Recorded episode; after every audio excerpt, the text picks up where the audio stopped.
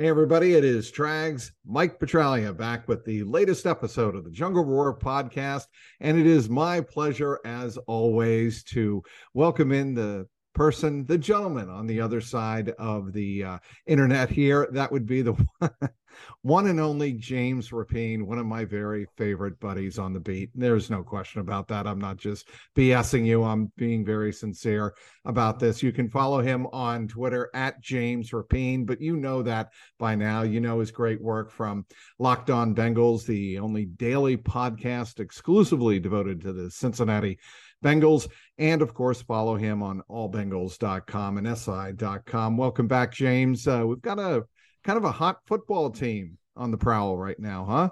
Yeah, it's been a lot of fun to cover. Thanks for the kind words. I do think it was hyperbole a little bit, as you like to say, but yeah, no doubt. No, it definitely yours. And I would only drop that line here on the Jungle Roar podcast, but I appreciate you having me. So let's, first of all, wrap up really quickly what happened in Nashville on Sunday. There are defining games, I think, in every team's season. And I think what the Bengals did to a healthy Derrick Henry, holding him to 38 yards on 17 carries. He did get out for that 169-yard screen pass that Cam Taylor caught him from behind, fumbled in the end zone, and Traylon Burks hopped on it for the touchdown, Tennessee's only touchdown of the day. But I think what the Bengals were able to do there was, in that game, show how tough they can be, their mental fortitude. They were down 10-3 in that game. They were on the verge of being down at halftime before the missed field goal. And then they came back and dominated in the second half. To me, more than anything else, the way they played in the second half on the road against a first-place team shows me that what this team could be capable of in the final six games and beyond. No doubt. They're battle tested. And the fact that you're able to go down there and win without Ja'Marr Chase, win without Joe Mixon, they wouldn't have done that last year. They wouldn't have won the divisional round without Ja'Marr Chase. I'm not sure they would have won a game last year without Ja'Marr Chase. That's how vital he was to this team, to their success. When he didn't go, it really was tough sledding on offense. And that's the hope now, right? Is that, oh, well, now you get Ja'Marr back. The offensive line has hit its stride. Joe Burrow is playing like one of the best quarterbacks in the league, really outside of week one. They've won 7 of 9, 5 of 6. And to your point, Sunday's win was the first time I think they finally dug themselves out of the hole that they started the season in. Right. And they've been fighting it and battling it. And it was 0-2, then 2-2, then 2-3, then 3-3, then 4-3, then 4-4. And it just up and down, up and down, up and down. 6-5 wouldn't have gotten it done. We'd still be talking about, oh, it was a slow start and oh, Pittsburgh. And while that game still hurts week one, I think they've dug themselves out now where it's like, okay, now you're 7-4. It is what it is. But you were perfect in November, and you had this big win over a Tennessee team that was red hot. They had won 7 of 8. You go on the road, you're shorthanded, you get it done. They're definitely going to the playoffs, the Titans. So you get it done on the road against a playoff team. And now you have these 6 games where you can really measure yourself against some of the best teams in the NFL. And by the way, I don't think the Bengals have played their best football yet. With Ja'Marr Chase and Joe Mixon coming back, we could certainly see that maybe starting on Sunday against the Chiefs. And it's ironic to me, James, that the biggest tackle of the day was made by arguably, right, the smallest player on defense, Mike Hilton, on that last Tennessee drive. He comes and chops wood, literally chops wood, gets Derrick Henry at the ankles and knocks him to the ground. And to me, that was the defining defensive moment of that game for the Bengals, for a guy of Mike Hilton's stature with a broken left pinky. And we say, oh, left pinky, it's mangled. And he's playing with, some pain and discomfort in that pinky. He goes in low on Derrick Henry, takes him to the ground. And really, to me, even though it was later in the game, sets the tone by his second takedown of Derrick Henry in that game. Well, I don't know many people that could have surgery, even if it's in, one place. Well, his pinky, he had surgery in 3 places. Right. And they didn't play him, not because of pain, for precautionary reasons. They didn't want it to get worse for that 1 week. I don't know many people in our business that would type with a pinky like that and go one-handed. They would send a backup in. So yeah, I agree with you. I think Mike Hilton. No, I'm not. Hey, but I think that Mike Hilton is one of the toughest players in the NFL. Yep. I love the edge he has to him. I love that he is this family man, nice, kind-hearted, smiley guy who jokes around off the field.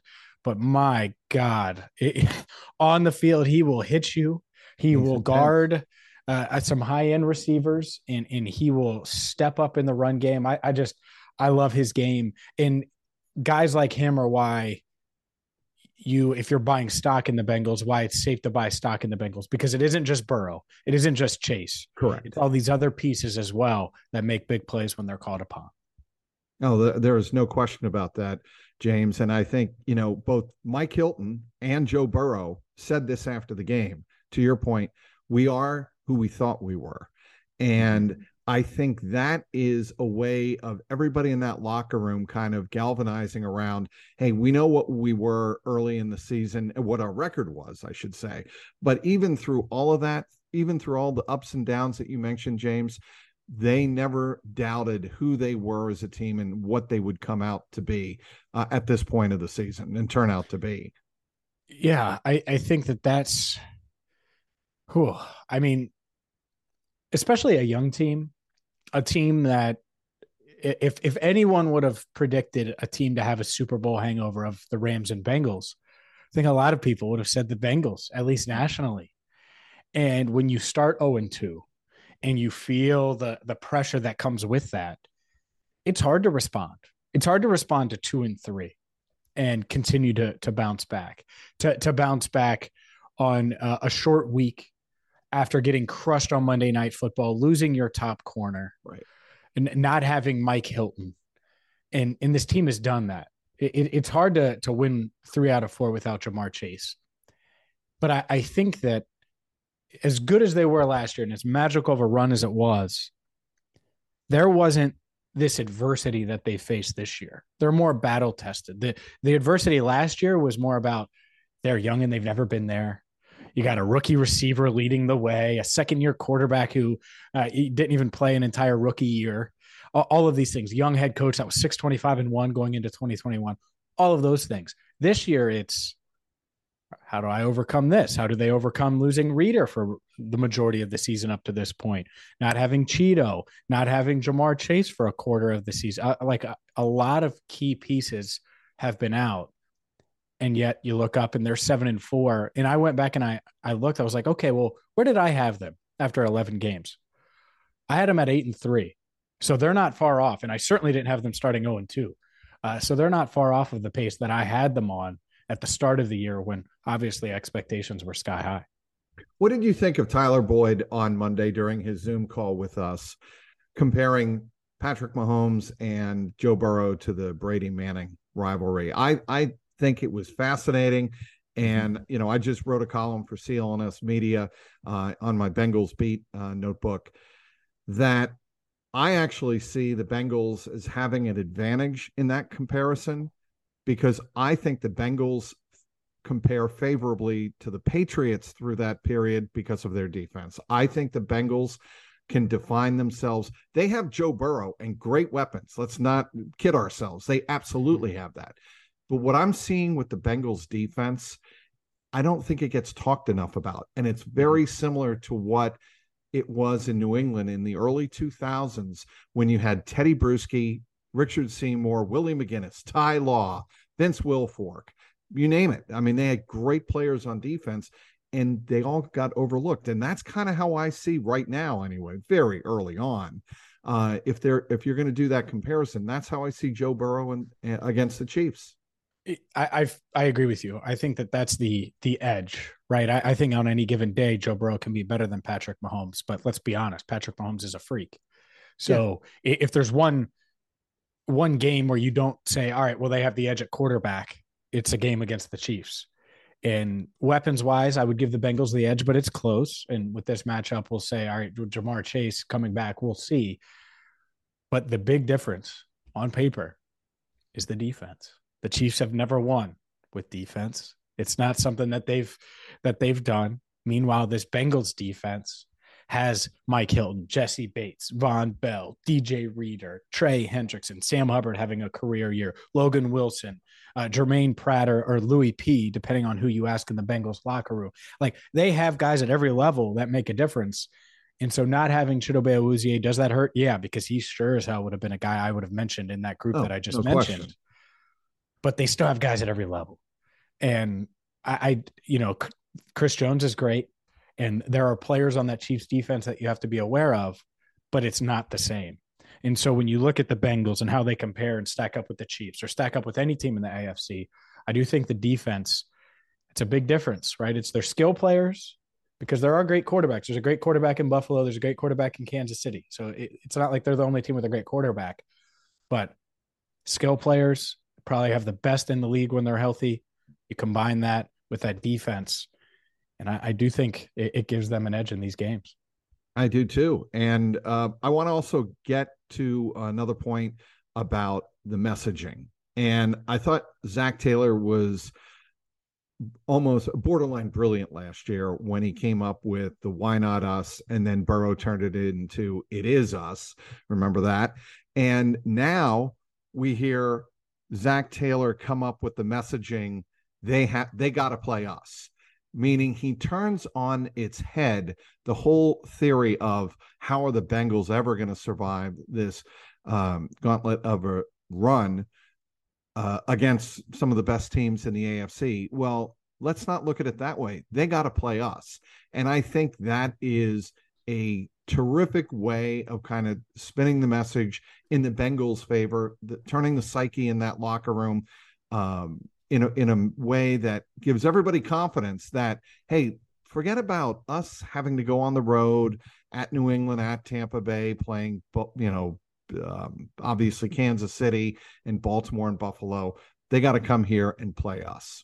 Mm-hmm. Yeah, that should be the mindset, because like it or not, the Bengals beat the Chiefs last year twice in a month. They beat the Chiefs at Arrowhead. They did something that the Bills couldn't do, which is stop Patrick Mahomes with the game on the line. And they are the defending AFC champions. And when you look at the past 9 weeks, you could argue they're playing as well as any team. And they've dealt with injuries to more key players than any of these teams that we're talking about as legitimate AFC contenders. So absolutely. It's this Bengals team having that mindset is dangerous, and it's dangerous because they haven't played their best football yet. And if you have that mentality of they have to come play us, and by the way, and I'm speaking in terms of them, we know how to win without Ja'Marr Chase. We know how to win without Joe Mixon. We know how to win, and they've done it without Tee Higgins earlier in the year. We've overcome those things. And now all these guys are here. And by the way, the offensive line is playing its best ball. We might be talking about the best offense in the NFL. So as great as the defense can be, and as consistent and steady as they've been really over the past 2 years, this offense has a gear that we haven't seen yet. We didn't see it last year consistently because of the offensive line. We didn't see it earlier this year, whether it was T going down, the offensive line working through some things, Ja'Marr being out. It's been one thing after another. And so I think their hope now is, okay, let's get it all together and let's roll.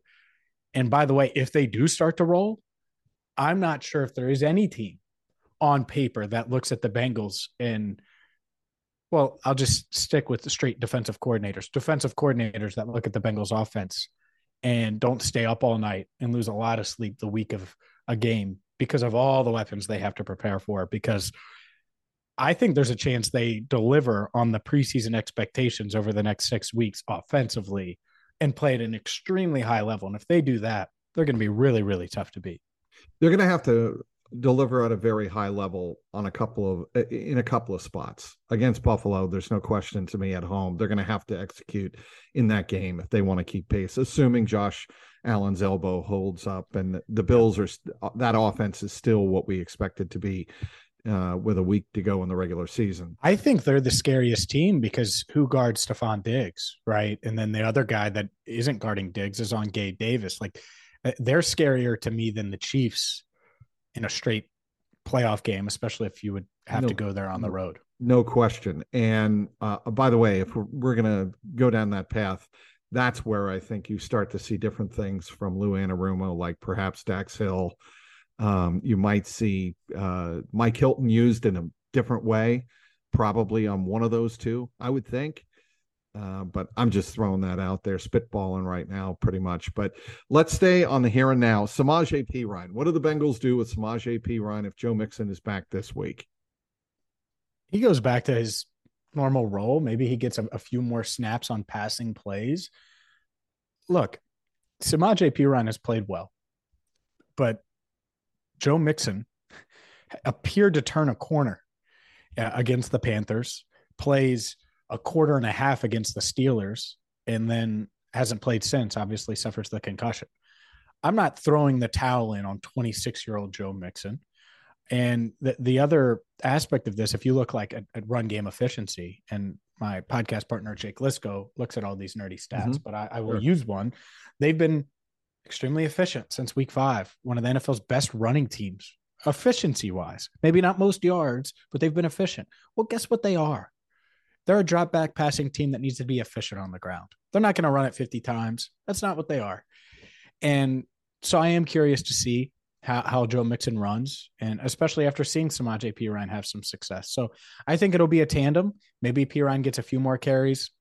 It's not a competition. Joe Mixon's going to get the start on Sunday, assuming he's healthy. Here's what I've noticed about the Bengals running game. Bengals are running much more gap schemes. They're running quicker to the line of scrimmage, and they're not getting caught. And because they're doing that, they're not getting caught in the backfield as much, waiting for the wide zone to develop. You agree with that? No doubt. I mean, that's really when they made the changes, week 5 in that range. They got it going a little bit against Baltimore, and then you saw it slowly develop. And Mixon's been better in recent weeks. Like, he made a couple plays against the Steelers before he went down, obviously was insane against the Panthers. So let's just see here. I know he's taking some heat, and I get it because they struggled early, but it feels like it was a slow developing, kind of like the way slow developing wide zone play in the run game overall, but they've completely switched the scheme. It took them some time to switch from wide zone to gap, but they've done that, and it's been successful. And that doesn't mean Perine isn't going to get carries. I just think Mixon's going to get carries too. And seeing Perine have success, I think he may change his style a little bit. I also think James Rapien of si.com, allbengals.com, and Locked On Bengals. I think it's important to understand this is not either or. It's both. And I think Joe Mixon is going to get his carries. I think Samaje Perine is still going to get his opportunities, maybe even more so in short yardage situations. But one thing I want to see from Brian Callahan and Zach Taylor, don't be predictable. I don't want to see Samaje Perine coming in every third down. If he's on the field third down, it's a run. Or if he's not on the field with Joe Mixon, it's a pass. They've got to stay out of that tendency. Well, mentally, Mixon has to get better. He has to be a better pass blocker. And to me, it's mental. It's not physical. I mean, the dude's a giant, right? It's a mental thing. And so figure that out, because Travion Williams has figured it out. At least he did. He had a good pass block rep the other day, and he wasn't getting a ton of reps out there. Samaje Perine, we know what he is as a pass blocker. That's the difference. That's what makes it hard, right, to put Mixon out there on third downs. But I agree with you. It can't be Perine on third downs and Mixon on the other. We've seen that before, right? Mainly with Giovanni Bernard and Joe Mixon in the past. Can't be the case. You need Mixon to be dialed in here, focused, and be able to stick people when they come in and try to hit Burrow. Know where the blitz is coming from. Read it, understand it, all of those things. And I know that's been a point of emphasis for Joe. And that, of all of the things, when people talk about dancing in the hole and all of it, hesitating, waiting, that's the thing that irks me the most, because I think he has the physical ability to be one of the best pass blocking backs in the league. And yet it has not come to fruition. And I think that's held him back as a player. I think it's held this offense back, and hopefully he gets a little better at it during this final stretch. What do the Bengals have to do to contain Patrick Mahomes this Sunday? Well, it starts with Kelce, right? I mean, Travis Kelce's having clearly the best tight end in the league, one of the best tight ends ever, having another great year. So much for all the talk that he wasn't going to play as well without a Tyreek Hill, or he had, reached that point where he was going to be on a downswing. And that's kind of from a fantasy football aspect. I know people thought that coming into the year, didn't happen. So can you contain Travis Kelce? It's much, much easier said than done. I mean, him and Mahomes have such a rapport together. So it starts there. But the thing with Mahomes is he gets outside the pocket. He makes those plays, and the Bengals did a good job of this. Don't let him outside the pocket. Keep him in there and make it tougher for him to make those explosive Patrick Mahomes-like plays. So if they can do those two things, I think they have a shot. At the same time, the Chiefs, they're a little more dangerous in a way this year than in years past. And last year, what the Bengals did was pretty simple. All right, we dare you to run the ball, and we dare you to throw it to someone not named Tyreek Hill or Travis Kelce. And they didn't have the answer to that. Well, now there's no Tyreek Hill. And so they're okay throwing it to Marquez Valdes-Scantling. They're okay throwing it to Juju Smith-Schuster. They're okay throwing it to Kadarius Toney if he can play, and we'll see he's day-to-day with the hamstring. Like, they have all these other weapons that might not be the name of Tyreek Hill, but they have more options. They have more variety. And when you have Patrick Mahomes throwing the ball, that's a dangerous combo. They do not have Mecole Hardman, who is out with an abdominal injury, and that is a big, big loss for them because he's their speedster. He is their speedster. I was going to say they didn't have Tyreek Hill at the beginning of the year, but they still had Mecole Hardman, and he is maybe not step for step as fast as Tyreek Hill, but doggone close.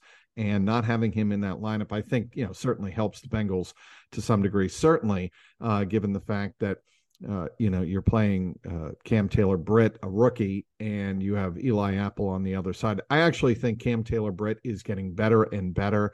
I think his foot speed will help in this game, but I am concerned about him getting beat downfield. I mean, we saw it against the Titans. He was actually in position on that deep ball, but just couldn't make the play. Got to attack the ball. That's the part. You're right. He stayed with Burks, but it's going to be different going up against some of these veterans, these savvy veterans. And Patrick Mahomes' arm, spoiler Trags, Patrick Mahomes' arm is not Ryan Tannehill's. So it's going to be a little different. Going to be a little different out there. And it's going to be a challenge, and it's a good test for him. And he needs to continue to get better because they need him. They need Eli Apple to play the way he did against the Titans. I thought he played well. I thought he's bounced back the past couple of weeks and played at a pretty high level, made some big plays. So, the Panthers game, right, he made a couple plays early on that made a difference there. So that's the weak spot. If you're going to talk about a weak link on the defense, it's there at that cornerback spot. Not Mike Hilton, but Eli Apple and Cam Taylor Britt, and they need the rookie to continue to develop, and they need good Eli, because good Eli is pretty darn good. Okay, if the Bengals are going to win this game, they can't fall down 14 points three times like they did in the first game. They can't fall down 21-3. I know they came back twice in epic performances in the second half, thanks to Lou Anarumo's game planning and his strategy and his adjustments. Something apparently Ryan Day did not failed to do, by the way, against University of up north. But anyway, I'll get past. I'll say that. Michigan. Anyway, okay. The Bengals can't fall behind like they did in those two games and expect to do it three times in a row. I think Patrick Mahomes is going to have one or two touchdowns, believe it or not, in the second half this time. But I do like the Bengals coming out on top, 31-27. Do you really? Yeah, I think it's a tough game. I haven't really thought of a prediction yet. It's, it's still Tuesday. Heck, we were in, 48 hours ago, Nashville and watching the Bengals have that one. So I think it's a tough game. It's their toughest game so far. I think the Chiefs have been the best team in the league up until this point, but it's a great test. It's a great test because you get to see how you stack up against the class of your conference, and whether it's the Bills or the Chiefs, those are the two teams that everyone has kind of penciled into that AFC title game. Well, the Bengals should have something to say about it. And Dolphins fans are probably mad at me. People just don't have you there yet. Sorry, Dolphins. Titans fans, let's be real here. So at this stage, it'll be good to see, where they stack up. But I agree with you. Can't get down like that and expect to come back. And I kind of want the duel, and maybe it ends up happening in the playoffs, but the Burrow Mahomes duels, when a team is just dragging the other for the first half, and then the second half, it's the other way. That isn't as fun as the back and forth could potentially be. And I think this game might have more of that, where it's all right, he answered. It's time to answer. I don't think either team gets off to a super slow start or a big lead. I think it's more tight the entire time. The Chiefs are going to come in focused. You want to talk about revenge? They want revenge. There couldn't have been anything worse than leaving Arrowhead without a win in that AFC title game. They want revenge. On the flip side, this game matters a ton to the Bengals and their playoff chances. So a lot on the line. Indeed. The Bengals, by the way, James, I'm sure you know this, have played two AFC divisional leaders. They are 2-0. They have a chance to go 3-0 against the AFC divisional leaders. Titans and Dolphins is what you're talking about there. Correct. And I, never thought I would be able to say that. Well, they're 2-1 because of the Ravens. If you count the Ravens. Correct. Yes. Against teams outside. Thank you for the correction, but outside of the AFC North. Yes. Against team. And they're actually 2-2. If you consider divisional leaders across the NFL, because they lost to the Cowboys. Or no. I haven't played the Eagles. So there you go. See? 2-1. 2-1, but 2-0 against teams outside the AFC North. Still impressive. You know what that stat was? It was like, all right, on games after 4:27 p.m. on Thursday night, it was so specific that it made it sound. I'm just kidding. Those stats that they have. Yes, I do. I do very much. But as always, the track James, stat. Yes, it's always a pleasure having you on this podcast. I'm going to have you back, and you are probably the favorite to beat out Paul Daner Jr. for most appearances on the Jungle Roar podcast. You know why? Why is that? I know why, because I'm prettier than Paul. And when you're prettier than Paul, you show on you get asked to do a video cast more often, because it's not just a podcast. It's also on YouTube. And so, yeah, I'm just, better looking. He knows that. You do realize I'm clipping this out and going to shoot a text of this video too. That's why I said it. Paul Daner Jr., I'm prettier than you. Sorry. You can catch him on allbengals.com. You can catch him on si.com, and of course you can Mike Hilton shrug, you just but the pinky would be I don't have that pinky.